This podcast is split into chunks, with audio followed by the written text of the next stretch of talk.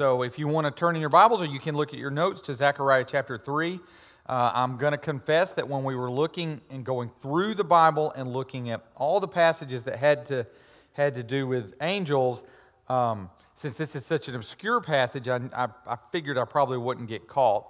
Um, I skipped it because I knew we would come to it now. Um, so uh, I'm just laying all my cards out here. And this is a strange passage, a very strange passage. And um, if you want to have some fun, just read commentaries as they all try to deal with this, this passage. Uh, but we're going to look at it from a particular light of uh, today, what we're talking about is, is spiritual warfare and engaging the enemy that we have. As we start, let's, let's open up in prayer. Father God, Lord, as we uh, look at this passage in Zechariah, uh, we look at this passage in Jude, Lord, I pray that you would uh, open the eyes of our heart. Lord, you promised us that the Holy Spirit would be our teacher. And so, Lord, I pray that he would function in that capacity tonight. Lord, I pray as we dig deeply into this text, Lord, that uh, you would help us to see what you would have us to see here, Lord, that this would strengthen our walk. And God, I pray that this would, um, Lord, help us to be more like Jesus. And help us as we fight against an enemy that is, has our destruction in mind. Lord, we love you and we uh, are excited about what we have to learn tonight. In Jesus' name, amen. So if you want to turn again to Zechariah chapter 3, um, not Zephaniah chapter 3, which is where I was in my Bible. Um, the text starts out, it says, uh, by the way, Zechariah is walking us through visions. We looked at two of the visions um, about six weeks ago. We're now getting to the, the third vision, which again, uh, I, I kind of on purpose sneaky, sneaky skipped. And uh, so Zechariah is being shown different things, and the, the angel of the Lord is showing him different things. And when we did look at Zechariah, we saw that the angel of the Lord, in reference here, uh, is in fact the second person of the Trinity. Um, so that's the, who the he is in that very first pronoun.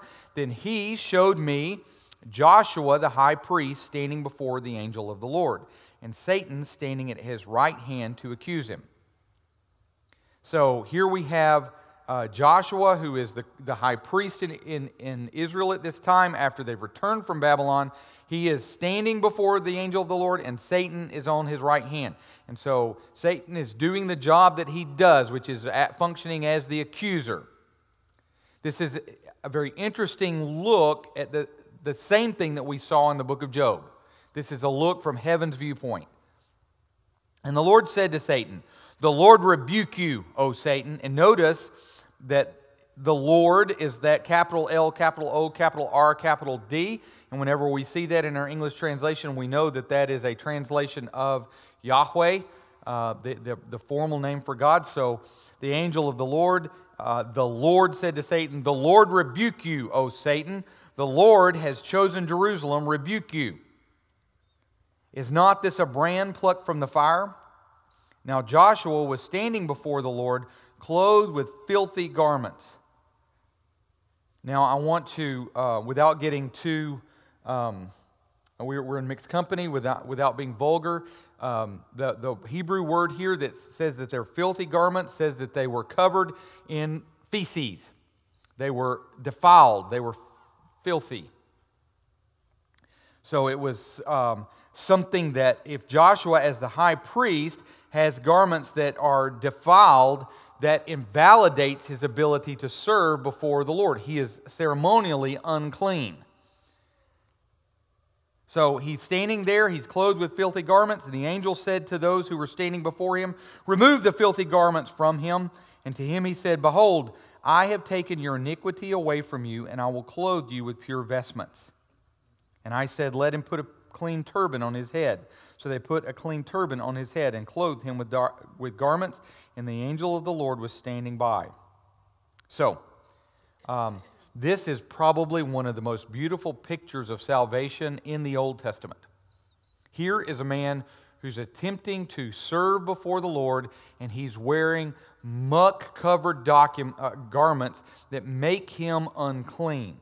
He is standing before the Lord trying to do his service, and the enemy is there pointing out his faults. He is wrong. He's making accusations and he's pointing out he can't do this. He's wrong. God, you know this. And God doesn't disagree with Satan that that's the case, but Joshua, because they've returned from, from exile, has no ability to clean his own garments. He can't do the work to clean his own garments, so God gives him fresh clothes. And God cleans him and places a turban on his head. What a beautiful picture of salvation. We come before God, and there's nothing we can do about our sinfulness. And the enemy is going to accuse you and point out all of your failures and your weakness. I think last week it, I quoted Martin Luther when he said, When the enemy reminds me that I'm a great sinner, and the enemy will remind you that you are a great sinner. Often. When the enemy reminds me that I'm a great Savior, it cheers me because a great sinner requires a great Savior, and I have a great Savior.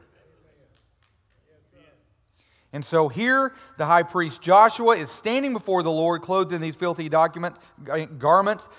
God commands these, these people to change his garments.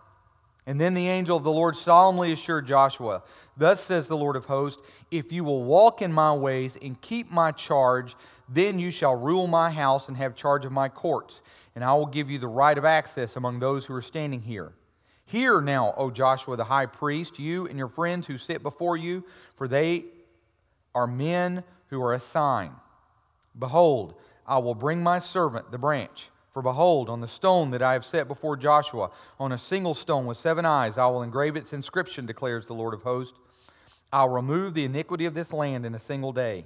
And that day, declares the Lord of hosts, every one of you will invite his neighbor to come under his vine and fig tree. So here we see Joshua unable to do anything. Now, tell me as you read this story, think in your mind, what has Joshua done? What authority has he taken? Who is the actor in this story? Is it Joshua? Joshua doesn't do anything here. It's God who is doing the work. It's, and it's God who says to the enemy, the Lord rebuke you, O Satan. Now, I, that quote we see again in Jude chapter 1, verse 9. Jude only has one chapter, so it always confuses me whenever I see Jude 9. But Jude 9 says, When the archangel Michael, contending with the devil, was disputing about the body of Moses, he did not presume to pronounce a blasphemous judgment, but said, The Lord rebuke you. Now, in this case, we have Michael the archangel coming against Satan over a dispute about Moses' body. We have no other details about what's going on here. We don't know um, what's, what the argument is about the body, whether Satan wanted the body, whether Satan wanted the body to be buried somewhere. No, we don't know. The Bible doesn't tell us. Um, in the second century, uh, there's one of the church fathers wrote that there was a book at that time that, that everyone in Israel knew that talked about this dispute between the devil and, um, and, and, and uh, the archangel. We don't have access to that book. God didn't see fit to leave it with us. We don't know what the book says. We don't know what it's talking about. We know, though, that Scripture is inerrant, and so at least this part that's being referenced here actually happened because God's word's never wrong. Notice that Michael doesn't dispute. He doesn't he did not presume to pronounce a blasphemous judgment. Michael the archangel did not say to Satan, You're rebuked. He said, The Lord rebuke you which tells me in the first text we saw that the Lord said to Satan, The Lord rebuke you. And then the, sec- the second text in Jude 9, Michael says, The Lord rebuke you. And so, one of the things that this has, these two texts have enlightened me about is that um, I don't have any authority with Satan or demons. None. I have an enemy that I can't fight as Tom Harrison. Even as a redeemed person. The fact that I'm saved doesn't give me authority to speak against or, or stand against Satan. I am flesh and blood. I have no authority whatsoever. Michael, an archangel, didn't feel like he had authority. He called on God to rebuke Satan. He didn't take that on himself. So, that tells me that in my spiritual warfare, my, the position that I, I choose to take and what I see as a biblical position is that I don't personally ever say things in my prayers, even like, God, uh, I bind Satan in Jesus' name, or um, any of that kind of language that we hear in the church. What I do is pray, God, I pray that you would rebuke my enemy. I, I, think I've shared with the church before, but I want to share it with you guys again tonight. Um, there are psalms that are called imprecatory psalms. They are songs that, that most often it's David uh, wrote that we don't really get usually. Um, in fact, I, I recently was watching a debate um, between uh, two, uh, a believer and a non believer about um, the, they, the debate was actually about homosexuality. And the non believer said, So you're going to use the Bible as your authority, but the Bible also says that um, God rise up and bash the heads of, of my enemies' babies on the stones. That's an example of an imprecatory prayer. Another one is uh, Psalm chapter 2, um, where David is praying. He says, um, Ask of me in Psalm 2 8, ask of me, and I will make the nations your heritage and the ends of the earth your possession. You shall break them with a rod of iron and dash them to pieces like a potter's vessel. So here, David is praying for God to literally burst people apart like a potter's like a piece of, of uh, a shard of, of glass. Um, in Psalm chapter 3 is another imprecatory prayer that um, we, we, don't, we don't sing about in church. Arise, O Lord, save me, O my God. Strike all my enemies on the cheek, break the teeth of the wicked. Now, let me translate that into the modern vernacular. God, take my enemies, punch them in the face and knock their teeth out. I haven't heard this psalm put into a hymn lately. Have you? Have you you've been singing, and Lord, rise up and break the teeth out of my enemies? I, we just don't sing that, do we? That one doesn't, doesn't get played that much. And there, there are about 18 or 19 uh, imprecatory psalms where uh, David is specifically praying that God would crush his enemies, sometimes in very very um, clear language. And for most of my Christian walk, I've read those and, and felt uncomfortable. I remember uh, I kind of have a thing that, that I do when I'm, I'm shepherding someone uh, as they near death. Um, that I will sit at their bedside and read through the Psalms to them. Uh, I've told some of you the story of uh, uh, there was a gentleman who um, was a big man and a great man in his community. Um, he had been a tobacco farmer for 60 years and had, you know, 1,200, 1,400 acres and had broken off little 40 acre plots and given to all of his kids. And so they literally, all of his kids lived in like this semicircle around this massive farm. And everybody in the community knew him and loved him, and he had a reputation of being almost bigger than life kind of a person who everybody respected and loved. And uh, he got stomach cancer, which those of you who have been around someone with stomach cancer knows that that's a very painful uh, cancer, and it, it can be a long, difficult death. Well, I was my first pastorate. I didn't know how to help this man at all. He's a strong member of my church, a deacon in my church uh, had loved the Lord. And so that I just went over one day and sat down by his bed and started reading Psalms out loud. And I, it was really out of ignorance. I just didn't know what to do. I didn't know how to help him, and he was so medicated because of the pain that I felt like that I, nothing that I could do was actually helpful. And he had a very strong family, so the family was taking care of everything. Sometimes when you can do a physical act to help somebody that makes you feel like you're helping them, and you know the kids were feeding the dogs and, and they didn't want me on their tractor to bush hog because they forgot to tear it up and, and all the things that, that, that, you know you want to do to try to help i couldn't do. So i didn't know what to do. And I, so i sat there and read the psalms. And i remember very very well uh, thinking he wasn't hearing me and thinking that he um, that i was wasting my time and this was stupid. And i got to psalms 121 I cast my eyes to the hill from where my help comes. My help comes from the Lord. And I read through that psalm and started Psalm 122. And he reached up with a weary hand and tapped my Bible. Read it again. And so for the rest of that day, I just sat there and read one Psalm 121. And it comforted him. In fact, his family ended up having his headstone made with Psalm 121 on it because that comforted him at that time. But it, so that became now uh, my habit. Uh, if you ever wake up and I'm sitting beside your bed reading through the Psalms, it's probably not a good prognosis. I'm just telling you. just letting you know up front. Um, and so whenever I get to those imprecatory Psalms, in the past I've always been kind of embarrassed. Uh, it's praying that God would smash the children of my enemies' heads against the rocks. When I moved to Turkey, and experienced blatant, in your face spiritual warfare. God gave me those imprecatory Psalms because I realized that we don't wrestle against flesh and blood, but against principalities, against powers, against rulers of darkness in high places.